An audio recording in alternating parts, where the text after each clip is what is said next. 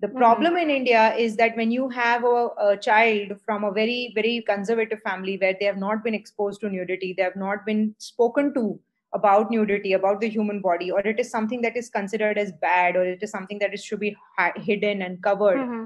you are taking a mindset which is which is very different and you're suddenly putting it in a, a environment which is flooded with that visual content which is you know very unusual for this brain for this very mm. tender brain. So you get that mixed messaging and that mixed messaging is what causes the confusion. It causes the curiosity that the child or the person eventually may become an adult and may actually misbehave with somebody yeah, so of the opposite sex. Comspire communicate to inspire. And today on this 51st episode of comspire we have shruti ahuja. Shruti Ahuja, who is a clinical and health psychologist with work experience in education, sales, and management, and uh, she has done masters in psychology from Budapest, Hungary. Currently, she is self employed and conducts training and coaching seminars for mental health professionals and students. She has a strong background with multiple cultures and she loves meeting people from different parts of the world. So, thank you so much, Shruti ma'am, for accepting this invitation and coming up to share some of your learnings with all our listeners. Thank you so much, Anupam, for having me. And I'm uh, very happy and excited to be a part of your podcast. And um, thank you so much for, for extending the invitation to be here. Thank you so much, ma'am, once again. So, ma'am, once we ask you the first question, like uh, I have told about you only that much what I know about you, what I have seen you in seminars or uh, on YouTube, I have seen on Healthy Mind. So, like when you thought about coming to the field of psychology or entered in the field of psychology, how do you want to define yourself? In what way you define yourself? You introduce yourself as a psychologist. Uh, yes, I, I introduce myself as a psychologist. I am a trained psychologist, but I have a specialization in um, clinical and health uh, psychology. And um, I would say that um, most of the time I identify more as a general psychologist than clinical psychologist or a health psychologist. I don't really prefer to be um, known as a clinical psychologist or a health psychologist because at some point you know psychology as a subject is so overlapping because yeah. social psychology or clinical psychology or cognitive psychology these are all different fields within psychology but they all overlap with each other. Right. so you are not uh, you are not completely disconnected from the social part of your life. You're not connect disconnected from the cognitive part of your life. Everything all of this makes you up as an individual. So obviously this um, i think that calling myself a psychologist or defining myself as a psychologist is more relevant than a clinical psychologist or a health psychologist because I think that all these fields in psychology are relevant and they're all overlapping and they all impact an individual uh, and they all right. impact human behavior in general. right, so true. Yeah. So, how did you get into this field of psychology? What inspired you that you came into the field of psychology? Well, to be honest, I was uh, at the age of 16 when I when I finished uh, college, uh, as you call it in, in India. In, in Europe, you call it high school. So mm-hmm. when I finished college uh, in in in India in Mumbai, I was an arts student, and uh, I had psychology as a, one of the subjects in 11th okay. and 12th, and um, I just felt instantly a connection with the subject. You know, I really loved the subject, and I wanted to take up psychology further um, as a professional field. But you have to understand in 2002, 2003, India, or in fact anywhere over the world, mental health and psychology was not really a well known or well understood uh, field. It still isn't today, I would say. Yeah, right. Uh, we are just starting to get aware about the impact of mental health and, and the human psyche on uh, general global uh, behavioral trends or general global employment trends. Any trend which is which is impacted by humans you know it is impacted by psychology. And we're just starting to realize the importance of that. But in 2002 there wasn't really an understanding of this field. And so my parents discouraged it. They said you know it's not really a relevant field um, so i got into the family business. My family at that time was into jewelry business so i was um, encouraged to join that. And i did that for many years. I was a sales uh, manager for my company for my family's company uh, mm-hmm. for about two three years. And then i got married and i moved to budapest. And um, when i came here uh, i was basically unemployed because i didn't know the language uh, in, okay. in hungary. And i was extremely um, you know bored of sitting at home because my husband was working full time so i started to look around at universities and see if there were some some diploma courses that i could do just to pass my time. And i came across a bachelor's in psychology in english. It was very interesting because the whole country at that time wasn't speaking english where i live mm. in hmm. hungary. So i contacted the university and they said yes they have uh, availability for seats. I could come in for an interview and i could join uh, as soon as i want.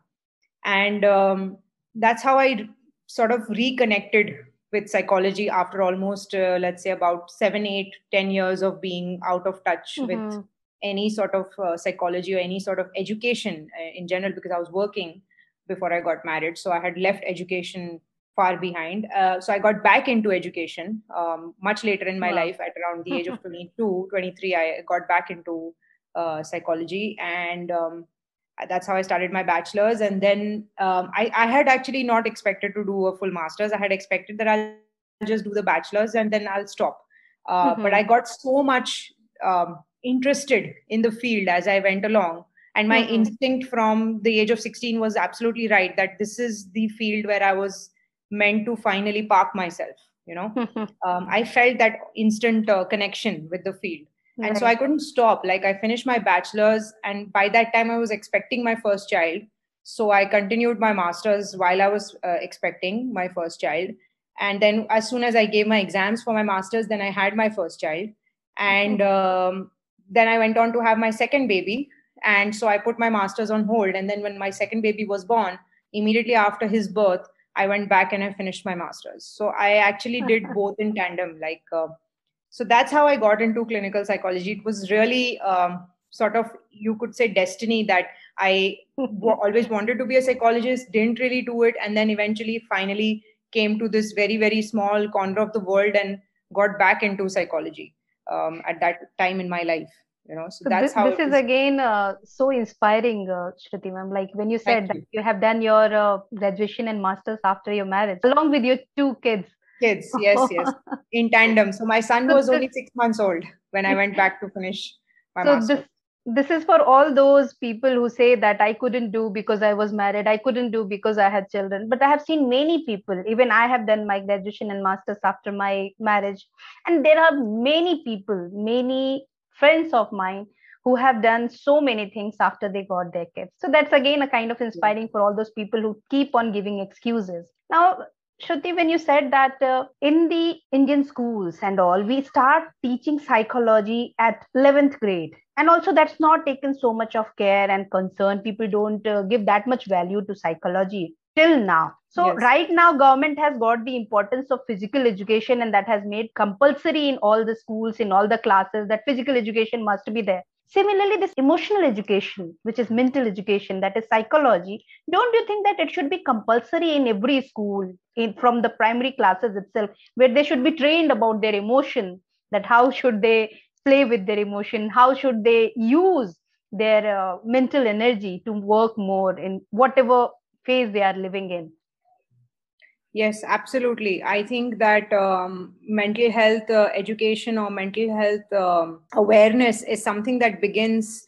at a very young age and it begins right. uh, from school but not just from school but also from home. parents and yeah. from home right and um, and if if the schools encourage this as a subject that is to be discussed that is to be taught in the class in the school environment then it will in, even encourage parents to um, discuss these subjects at home and it will it will become a, a mainstream subject which which will be more accepted so that in the future you won't have parents who are afraid of a mental health diagnosis for their child or who doubt the validity of those diagnoses. Because one thing i've experienced a lot in my in my uh, career in psychology is that many parents um, uh, are afraid to admit that that right. this can be an important part of their children's life and that mental health eventually does make um, a, a, huge impact on on a person's well-being so mm-hmm. i think that they are very afraid to accept this they are very afraid to afraid to admit it so with schools being uh, making it mainstream you know being a big part of the system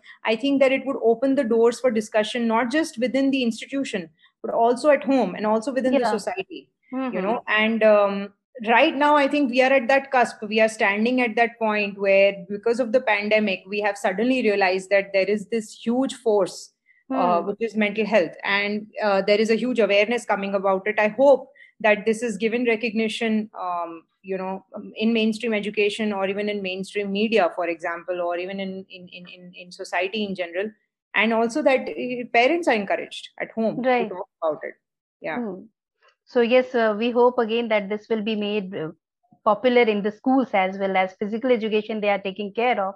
Along yes. with that physical education that mental education is also very important.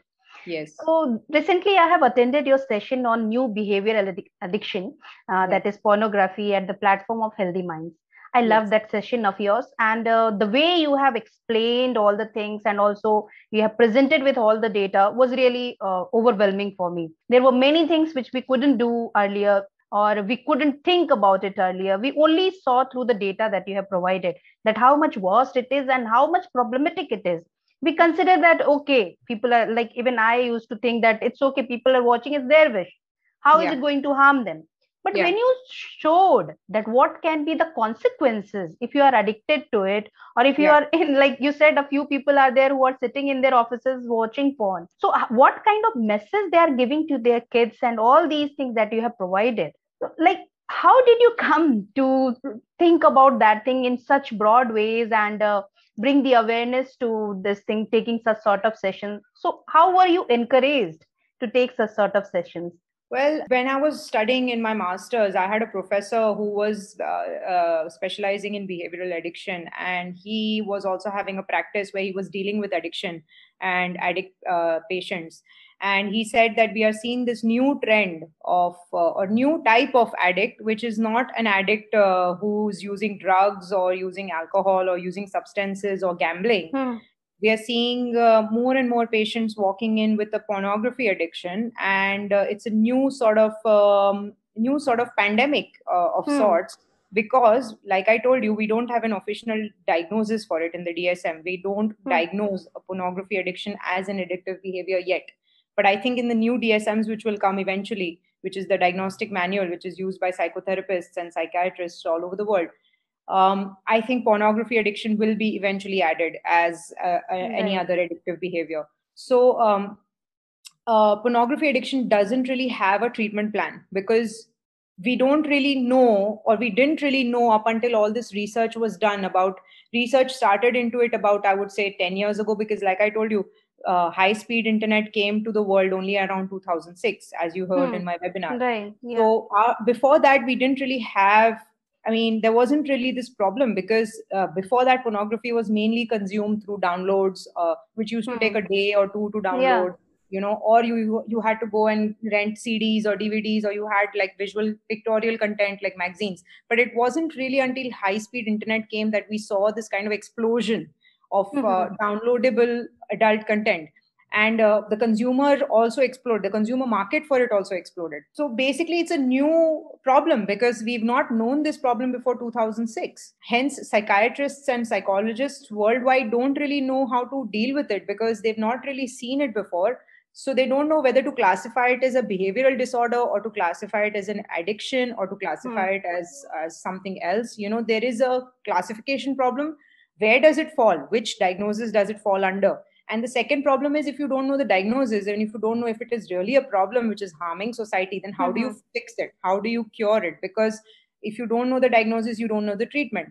So this was the main problem where they were facing, which is what my professor told me. That was one thing. But the other thing was that over a period of time, I started to come across many forums online where I used to read about psychologists, psychological work um, I and, and I especially came across a couple of forums which were focusing on um, relationship counseling and marital counseling. Mm-hmm. And one very common theme that I started to notice on these forums was that many partners, not necessarily just women, but most of the time they were women, were complaining about their partners consuming pornography at home and that it was impacting their relationship. And mm-hmm. when I started to read these forums, I actually realized how much of a problem this is because up until then, we didn't really know how much of a problem it is because i mean these forums are kind of like you know they're so underground and they're so uh, hidden and they're so kind of non accessible by the normal right. public mm-hmm. that people go there to discuss their problems anonymously and to mm-hmm. take help anonymously from each other and um, there are on these forums many a times a lot of people are psychologists hmm. um, mm. who are helping pro bono or who just who are there because they they love their job and they like to help right. people so then I, I started to read a lot about these kind of uh, and then I and I, then I started hearing from friends. I started hearing from from so it became a theme. Like in the last mm-hmm. five years, I heard this repeatedly that that you know not just on these forums but from people I know that um, oh I mean my my my my partner is addicted to his phone or her phone and is hmm. constantly mm. consuming uh, adult content or or for that matter um, children uh, you know I, we had kids uh, in our counseling sessions where where they they saw their parents consuming pornography mm-hmm. they were exposed to it at a very young age by chance maybe the parents mm-hmm. didn't do it deliberately they were not even aware yeah. that that the child mm-hmm. is watching um, or for example sometimes it even happened that friends together watched it so the child starts getting addicted the parents notice so we started seeing this trend in the last 5 years that more and more people Mm-hmm. Uh, couples as well as parents uh, children uh, complaining or even schools and institutions complaining like we had a case where uh, one of our employees was uh, fired from his job because he was uh, watching pornography at work so okay. if it is that much of a compulsion that you cannot mm-hmm. even stop Resist it during working mm-hmm. hours then you really know that this is becoming a systemic societal problem and recently in the indian media also with this new shilpa shetty's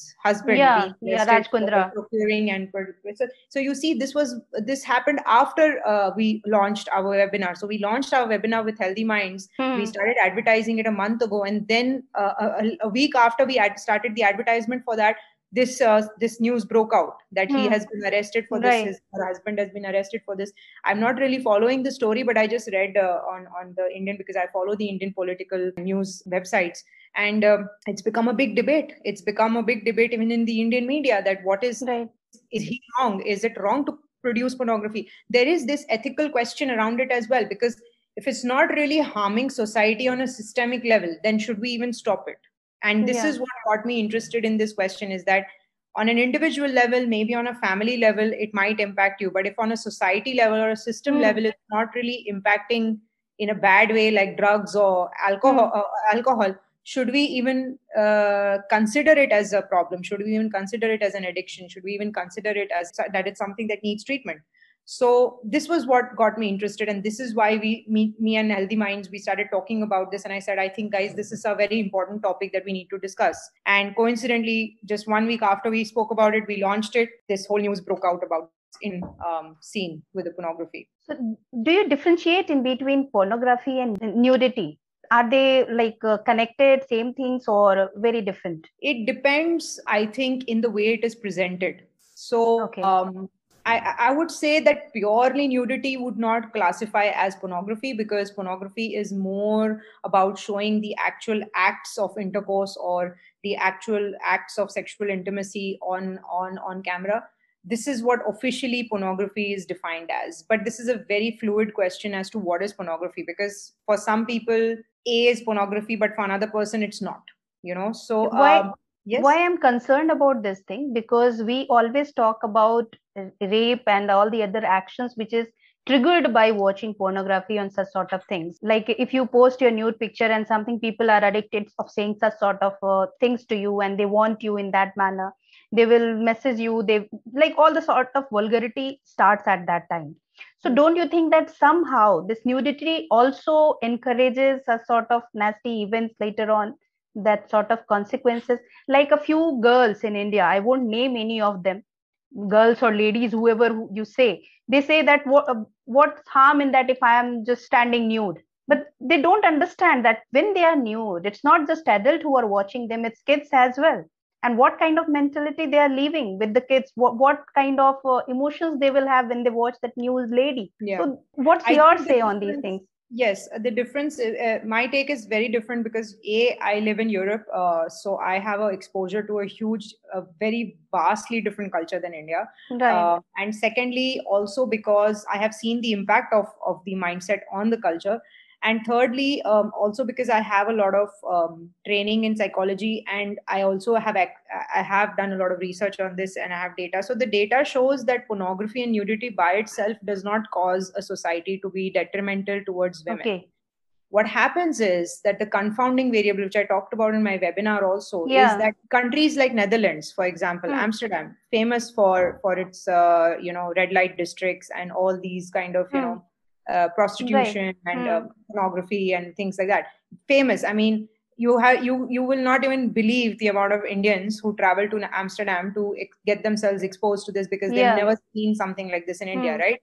Um, but because I have an Indian background, I know what it what it feels like. So okay, fine, you go there. Netherlands has one of the most you know lenient attitudes towards uh, nudity and pornography, and yet they don't have crime against women. So okay. not at the rate that India does. So that is why the confounding variable or the variable that we are not taking into account over here is the society itself, which is that mm-hmm. how are you trained at home? What is the environment at home? What is the environment in the school? What is the environment in the society?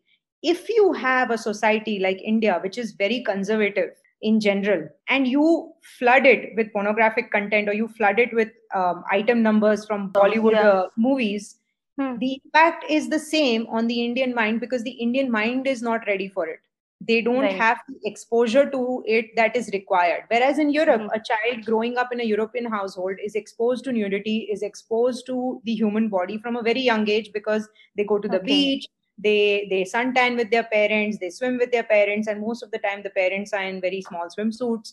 And um, the parents are much more um, comfortable talking and discussing these things with the children. And i think that that desensitization happens at a very young age. So they become so used to it. They become so used to this topic. They become so used to this content. Not i would say pornography but nudity because it's two yeah. different things but nudity around the parents or around the family members they become so used to it that they don't really see the human body as something exclusive or something that okay. has to be touched or something that is that they've mm. never seen before the mm-hmm. problem in india is that when you have a, a, child from a very very conservative family where they have not been exposed to nudity they have not been spoken to about nudity about the human body or it is something that is considered as bad or it is something that is should be hidden and covered mm-hmm. you are taking a mindset which is which is very different and you're suddenly putting it in a, environment which is flooded with that uh, visual content which is which is you know very unusual for this brain for this very mm. tender brain so you get that mixed messaging and that mixed messaging is what causes the confusion it causes the curiosity that the child or that person eventually may become an adult and may actually misbehave with somebody yeah, so of the opposite sex so I think the concept of pornography and nudity is definitely different. And I think that it is definitely depending on the way it is presented. So even nudity can be made into pornography if it is presented in a way where it is made to be sexualized. Right. But if, for example, a parent showing a child a nude human body and hmm. saying, okay, this is this, this is this, this is that is not pornography. That is okay. the parent educating the child about what the human body looks like and desensitizing the child to that concept so that the child doesn't grow up with these questions in their mind like what does it look like so that when they go out into the world and they see this content it's nothing new mm-hmm. for them it's nothing that excites them to a mm-hmm. point where they may act out on that excitement so there is a huge difference and i think that yeah. that difference is the the society itself so you can take pornography you can take nudity put it in an extremely developed society and you won't see any difference in the society's behavior towards women however if you put it in a society where where there is a, already a, a, a, a sort of taboo against patriarchal yeah, mm. yeah and a patriarchal and a, and a, and a sort of um, you know um, hierarchical system of men being at the top and women being uh, below then mm. of course you can see that that adult content would trigger a completely different response so it's about mm-hmm. the hmm. society itself it's not i don't think pornography by itself can be blamed for a society's problems it can it can definitely increase it it can mm-hmm. trigger it but it it is not the reason okay so you have very well cleared the whole point that there is uh, no like connection in between nudity and pornography. Yes nudity can be used as pornography but exactly. it's not the same thing. It's about the presentation how yeah. it is done. Absolutely. And and you have taken out very important fact over here that indian mentality which we are talking about patriarchal system that we are talking about and where we are not teaching our kids. From like government has tried to start but it has never been implemented. The sex education in the classroom from primary or even secondary they don't talk at all but which is very important. So, what do you think is different? Because you have been India as well as abroad, US and Hungary. So, what's the difference mentality that people are not still ready to talk about such sort of things to their kids? Well, I think that it is a cycle, unfortunately, because what happens is that um, so you have uh, generations first of all in india the biggest i would say uh, obstacle to this is the fact that we are still very much a, a, a family oriented collectivistic culture which means that we ex- we extremely depend on the um, familial system for existence right so we depend yeah. on our parents we depend on our grandparents this kind of um, familial system still exists so we don't mm. want to go against the values that our parents or our grandparents hold now imagine right. if you are a if you're a young couple who's living with your kids in the same household as your aging parents and your aging parents have taught you that it is not okay to talk about these things it's not okay to expose your child to these things at a very young age you don't want to go against them and cause disharmony in the house you know and make things uncomfortable in the house by letting the children talk about sex or nudity in, in front of the grandparents.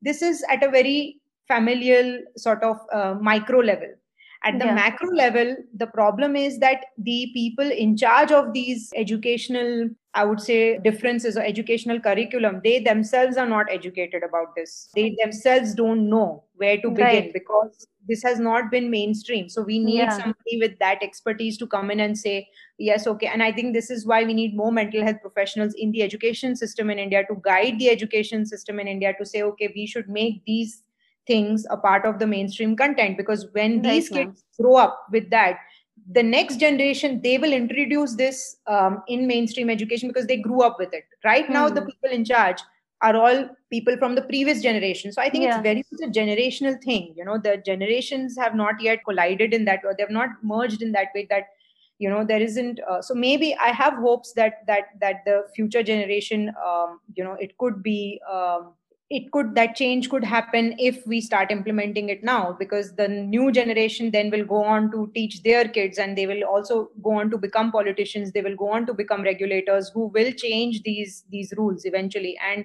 i think that that change can happen so the number one obstacle is obviously this this kind of familial system and then of course the number two big obstacle is the literacy rate itself i mean you yeah. can educate people as much as you want in the cities but ultimately it will not make a big systemic change until we don't go into the finer corners of, yeah. of india and actually educate everyone so right. um, as the literacy rate goes up you will also see the rate of people getting educated about everything uh, going up right. but the problem is right now uh, education in itself is is not available to everyone in india right. Right. And, and this is the major problem so in the smaller towns and cities and villages every child is not getting educated every child is not getting the right to education um, many many uh, small uh, people from small areas of india villages from india don't consider education as an important part of life they right. take their kids out of school at a very young age especially if they're girls and they're sent to work um, you know and so this is kind of the obstacles we are facing yeah. in this kind of so till it does not go down to that finer depth and to every corner nook and corner we are not mm-hmm. going to see a major change because the cities are progressing in every way so sex education has become a part of many um, schools and many many counselors are doing it as well uh, many parents are also encouraging it in cities but the uh, real change will yeah. happen when it happens at a country level so right. and that only the government can do and that the government can do when the government themselves have the hmm. education for it. Right. So here in your session you have also talked about that uh, kids who have gone for porn websites and they have like 90% students have reached to that thing. And in india actually we don't know even how many have reached because both the parents are working. They are not able to see that what their child is doing on the computer on the screen. So right now it's very much concerning issue. And at that time when we don't know like as you said that awareness is required. Not only that kind of mental awareness also this technological awareness is required. And as you said government measures are also required. In that the person who can really work a lot is the parents. So what will you suggest the parent so that the parent will keep an eye or will try to be friendly with the child and will communicate well so that they should not be updated they should not get into those sites and uh, get addicted to such sort of things see i always talk about anupam i always in psychology i always tell people especially parents you know you cannot stop i said this in my webinar also you yeah. cannot stop any behavior hmm. you will not be able to do this because you will make an enemy in your child so you right. if you tell your child with a big red cardboard stop not allowed hmm. you cannot do this there is a very good chance that child will go ahead and do it anyway yeah. So um, we have seen this. We have seen this scientifically researched backed up with data evidence from every country from every part of the world every society. It shows that the minute you stop children completely or you disallow behavior completely to happen those societies have shown the maximum failure in controlling yeah. uh, that behavior look at israel. Israel is one of the best examples i have okay? Israel is a very very highly sophisticated country when it comes to mental health. Their systems are very very good um, very well uh, organized. And um, i know this because i have israeli friends. And in israel you don't get education to stop anything. So when hmm. you have education in school for drugs for alcohol for sexual behavior you're not told stop. Don't do this. It's hmm. not allowed. It's not good for you. Instead you're given the tools and the um, the knowledge to make the right decision for yourself and israel okay. uses this model which is called harm reduction so basically the only thing you can do as a parent is you cannot stop it you cannot hmm. control mm. it but you can reduce the harm it causes okay. on your child so you have to accept as a parent that at no point is your child going to be 100% in your control. Maybe up hmm. until 10 years 11 years 12 years you will be able to. But once they start stepping out to their their friends houses you don't know what's going on. Right. you don't know what kind of uh, content they're going to be watching. You don't know what kind of friends they're making. You don't know what kind of uh, people they're talking to. These are not things which you are going to be able to control. Yeah, for that you'll have to lock your child up in the house. Right. so um, ultimately what can a parent do? The biggest fighting weapon a parent has over here is knowledge itself is hmm. communication itself is harm reduction okay i cannot protect my child 100% from everything but i can definitely reduce the harm it causes on the child's mentality mm-hmm. and by preparing your child that you are going to be exposed to these things this is what you should look out for your child starts to feel uh, that yes i'm aware of things. I don't need to look for these things outside. My parents are giving me access and letting me decide for myself letting me uh, satisfy my curiosity without telling me i should or should not. And also i'm not afraid to discuss this with my parents. So if i come across content at a friend's house which was different to what my parent discussed with me i can always go home and tell my parent that this is what i saw and hmm. this is different to what you showed me or this is different to what you told me. So what's right and what's wrong you know? So this is the dialogue that that has to happen between parents and children has to be there is nobody better on, on uh, uh, for a child than a parent to do this because you have to understand you know your child the best. You have raised your child. You have given birth to your child. You know your child's habits. You know your child's personality this is a very powerful tool that even a school or an educational institution or a teacher does not have. And you uh, as a parent you are able to discuss many many sensitive topics with your children uh, make it less difficult make it less sensitive for them so that when they go out into the world they are prepared with the right knowledge and the right information. So i always say to parents don't focus on stopping any behavior. Focus on harm reduction. How can i reduce the harm this behavior right. will cause on my child? My child is going to try alcohol. My child is going to try drugs. My child is going to be exposed to adult content. How can i reduce the harm? So yeah. israel has uh, deployed this model everywhere uh, in schools in, in, in, in, educational institutions in counseling institutions in even in parents are educated about it to talk about it with their children in a way that okay if you go out drinking be careful of this if you go out and somebody offers you drugs be careful of this um, if you're exposed to adult content this is what you should be aware of if somebody tries to talk to you online this is what you should be careful of so that sort of harm reduction is constantly happening between parent and child and it opens up that two way pathway for mm-hmm. communication mm-hmm. not just communication but also feedback so when right. your child comes home they give you feedback about content that they've been exposed to so you get an idea also of what's happening in your child's life the most right. important thing here is that a child should not feel afraid mm-hmm. um, to to to tell their parent that this, this is what is happening and the main problem i see in india or indian families is that there is a huge level of fear um, right. there's huge level of uh, you know awkwardness or embarrassment mm. to and they don't want to discuss a sort of yes. thing They've and stopped. this is not the child's fault this is very yeah. important to understand that children are not at fault over here you as a parent you are also not at fault i don't blame the parents here also because it's a uh, system, system, which that, has, is, yeah. that is operating on that uh, premise but ultimately every generation has to take a conscious decision to change that so i right. as a parent have a conscious decision to change that for my kids and then they have to make a conscious decision to change it for their kids so yeah. till we don't break that cycle it will never stop so um, that's why i always appeal to parents of my age like y'all are the younger generation you know break that cycle that our parents had established of not talking to us about these things talk yeah. to us talk to your kids about everything. And this is i think this is the the best way and the most open way and the most uh, honest way to do it. Yeah even i have been teaching for more than 10 years right now and dealing with teenagers only like 9 to 12 standard students. So i have seen like what you were telling i have the evidence of that. Those kids who are very open to their parents, both the parents, not just mother, not just father, both the parents, they are not just confident, but they take the decisions rightly. Like they know that I should not be indulged in any such sort of thing which will harm me physically, mentally, or any way. So that is very important. What parents don't understand that when I am open to my child, then maybe my child is much more safer like i should tell you one more thing students right now are circulating many bad messages or whatever name you will tell related to sex they are sharing messages with each other related to kind of uh, such sort of messages that we can't even imagine so how are they sharing such sort of messages? How are they having fun in that? And how we are not aware that is more important. Why they are not sharing it with us when they are sharing it with their friends? So you have said it very well. We have to adapt ourselves rather than asking them to stop. Don't do that. So that is very important. But once you say that we need to communicate that conversation that communication is very important. At what stage at what age that communication should start according to you as soon as possible. There is no age. As soon as your child becomes verbal as soon as your child becomes uh, of understanding age is able to speak uh, is able to hear which is I, I, think at about age 3 most mm-hmm. kids have enough language development that they are able to communicate effectively.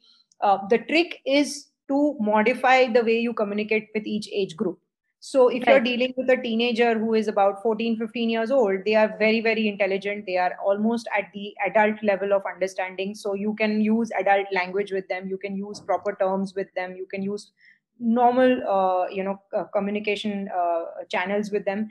Um, maybe with younger kids it's a bit more complicated because they don't really understand language. They don't understand body language. They don't have a very good insight into what words mean what what certain things can mean. So in this case we have a lot of visual material that you can ha- use. There are books available which you can order online um, and there are also mm. organizations uh, which which help with this. Schools can be roped in um, to design educational content uh, which parents can use at home. You know there are websites where you can go and and and you can show the children um, you know human bodies and and things like which are their private parts which are their parts which are for the public these things are already happening but they are happening right. more um, towards um, sexual they're abuse. not publicized uh, much yeah like no they are more this is okay sexual abuse in more yeah. yeah. it is widely being implemented by the government but this is yeah. mainly because of the very alarming increase yeah. Um, in india against uh, in, in, in violence against abuse. children so this is um, because there's such been an alarming uh, shoot up of, of crimes against kids um, the government is now introducing these programs in schools where people right. are coming talking about uh, sexual abuse and how to protect yourself against sexual abuse and things like that.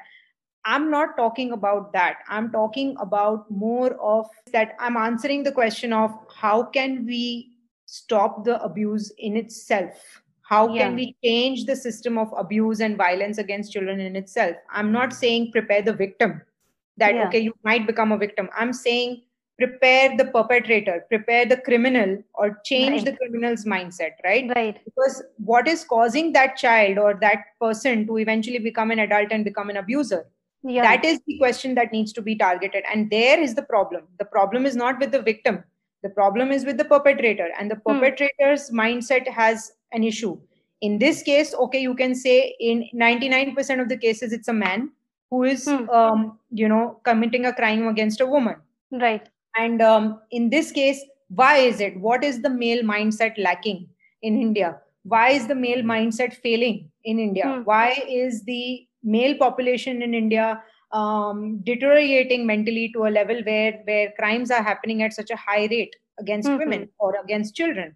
So that is the question that needs to be answered. And I think the answer to that is basically one is obviously the patriarchal system that we follow at home. Right. And believe it or not, it's the women who are who are driving that patriarchal system at home so it's the it's the mothers and the mothers of uh, the mothers and grandmothers of sons and grandsons who are uh, pushing that um, patriarchal system even now that it's the sons who take importance it's the boys right. who take importance versus the girls it's happening in every family no matter how modern how city based how educated how well traveled you yeah. are i have even seen families with thousands of crores of rupees well traveled have homes in you know london and new york and all right. these kind of families also are following that patriarchal system even today the son is still given food first before the daughter is given or yeah. the daughter-in-law is asked to sit down and so this is that systemic change that needs to happen at a very very base level and um, you know we need to see that male mindset being changed become more sensitive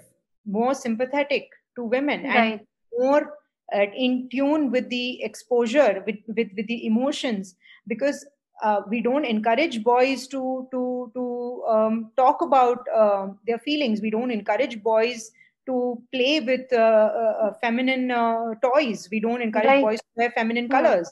So we are basically telling a boy all the time that you cannot behave like a girl. Anything to do with a girl is bad. Yeah, you can't wear. Bad. You can't play with dolls. You can't mm-hmm. wear heels but if a hmm. girl wears shorts or if a girl wears, um, you know, or plays with cards, it's okay. You yeah. know, she's just a tomboy. You know, hmm. but God forbid if a boy starts, you know, showing feminine sides of himself. You know, yeah. and and and everything to do with feminine is is somehow disregarded in the right. Indian culture, and yeah. this is the main problem. We talk about feminism but but when everything feminine is disregarded as bad or or insulting or degraded you're giving a message to a child that i'm a feminist mother. I go to work every day but i don't allow my son to play with dolls because it's not good. He's a boy. What will people right. say about him you know so this is it's a mixed messaging which is happening at a very very base level. And yeah. it's, it's too sophisticated for a layman or for a normal family to understand which is why it needs to be implemented on an educational level. It needs to be implemented on a countrywide government level because a normal person doesn't think like this uh, day to day when they're raising their kids you know and i think that it's it's it's we, we are all guilty of it i mean so many times I, I even my family members if my son goes in the kitchen to help me cook they'll say you know what are you a girl mm. you're cooking you're cooking with your mom you know mm. or if he if he if he wants to clean with me they'll be like oh come on you're not a girl you're not supposed to clean i'm like why right.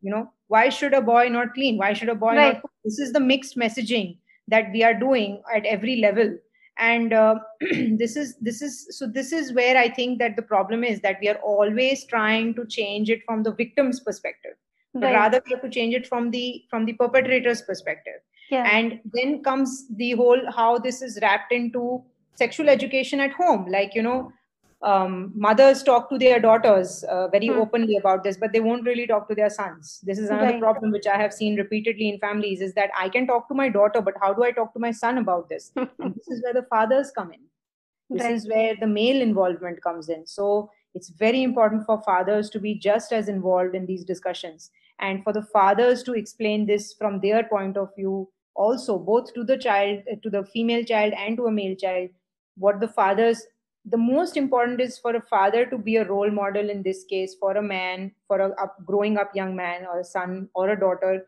to set that bar up high that this is my father's way of thinking is you know something which i aspire to. So it's very important that even fathers get involved and fathers can have these discussions with their sons much easier than a mother can. And um, i think this is where both parents need to be involved in the process. It should not be one parent's prerogative but rather both who should uh, who should do this you know? And of course like i said governments have to encourage and agree that that this this is okay and that both parents are allowed to you know we are allowed to have these these discussions legally and safely. Yeah. So you have again pinpointed a very important message right now that we ourselves are uh, disregarding feminism and then tell that like it's okay to be a boy for a girl to be a boy but boy yeah. cannot behave like a girl. That becomes girlish. And as you said that that is a kind of he's getting inferior from his status where he's standing exactly. as a male. Exactly. Everything which is feminine is inferior for some reason. Yeah.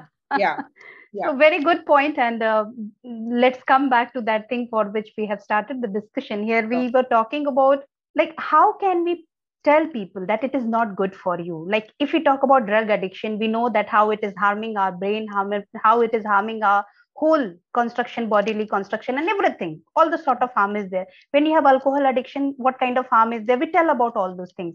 So similarly when we talk about porn addiction so what kind of harm what kind of consequences might be there so can you please pinpoint a few of them so that people will know that how dangerous it is and how much it is going to harm their whole identity yeah well, I mean, the harm from uh, pornography or from porn addiction comes on every level. When it, it starts with physiological, neurological, like I talked about the neuronal connections that that are uh, made while you are, um, especially while you are a young person and you are growing up at a very fast rate. Um, but even as an adult, you know, you are making neuronal connections all the time, and our body is basically made up of cells that replenish every few, se- like every second you're shedding trillions of dead cells and you're you're making new cells. So you're you're you're not a fixed organism you're dynamic you're changing constantly right? And mm. this is why a lot of people notice that their skin changes over time their hair changes over time they're they're you know so if you were a fixed fixed uh, organism in time you would never age you would never change you would never right. lose weight mm. you hmm. would be the same exact person that you are every single mm. day it's because you're a dynamic organism and the effect of time and the effect of weather and the effect of what you eat, how you live, everything has an impact on your cell quality. So you're shedding cells and making new cells every second.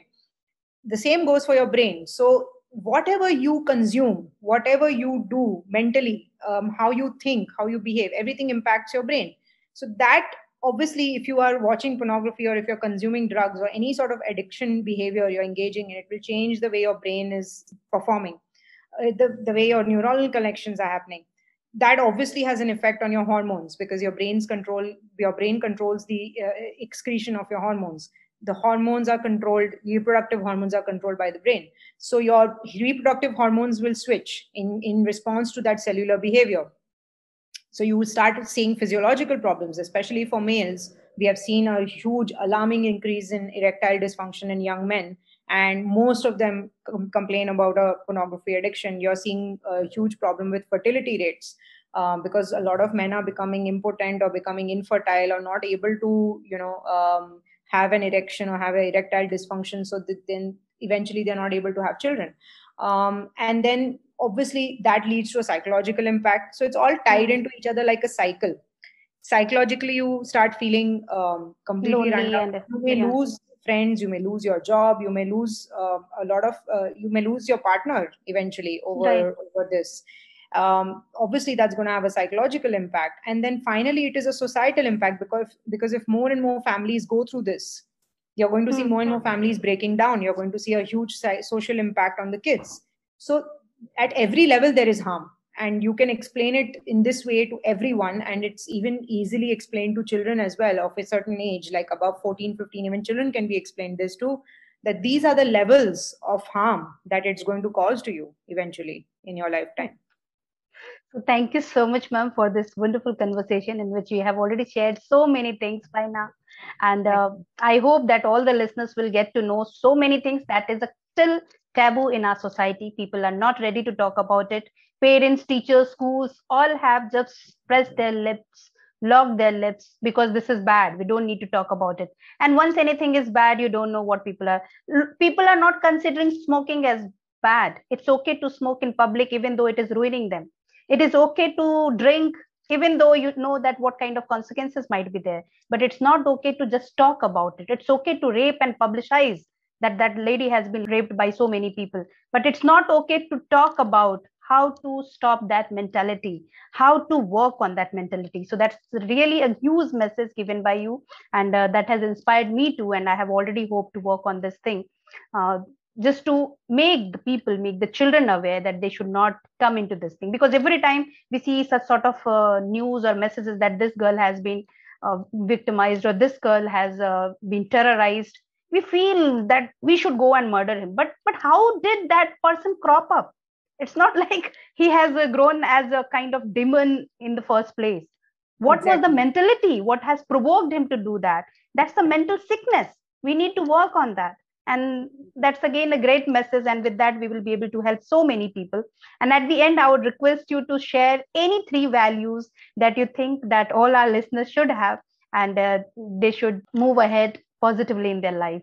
Well i think that uh, the most important thing is that you should i can i can tell you what are the three things that every every listener or every person should value. Obviously the number one is time. Because if there's anything that the pandemic has taught, taught us is that um, time is very very uh, it's a very dynamic thing. It is a thing which can which can um, sometimes feel fast sometimes feel slow. Um, and also you don't know what uh, what time you have left with which person in your life. And so i think time is of the most utmost value. I think this is something that the covid-19 pandemic has taught us for sure. Um, the number two thing i would say is that every listener should value their core strengths so you know we have this culture of focusing so much on our weaknesses that we are all the time aware of our weaknesses. I can't do this. I can't do that. Right. this is my problem. That is my problem. We very rarely actually tend to focus on our strengths.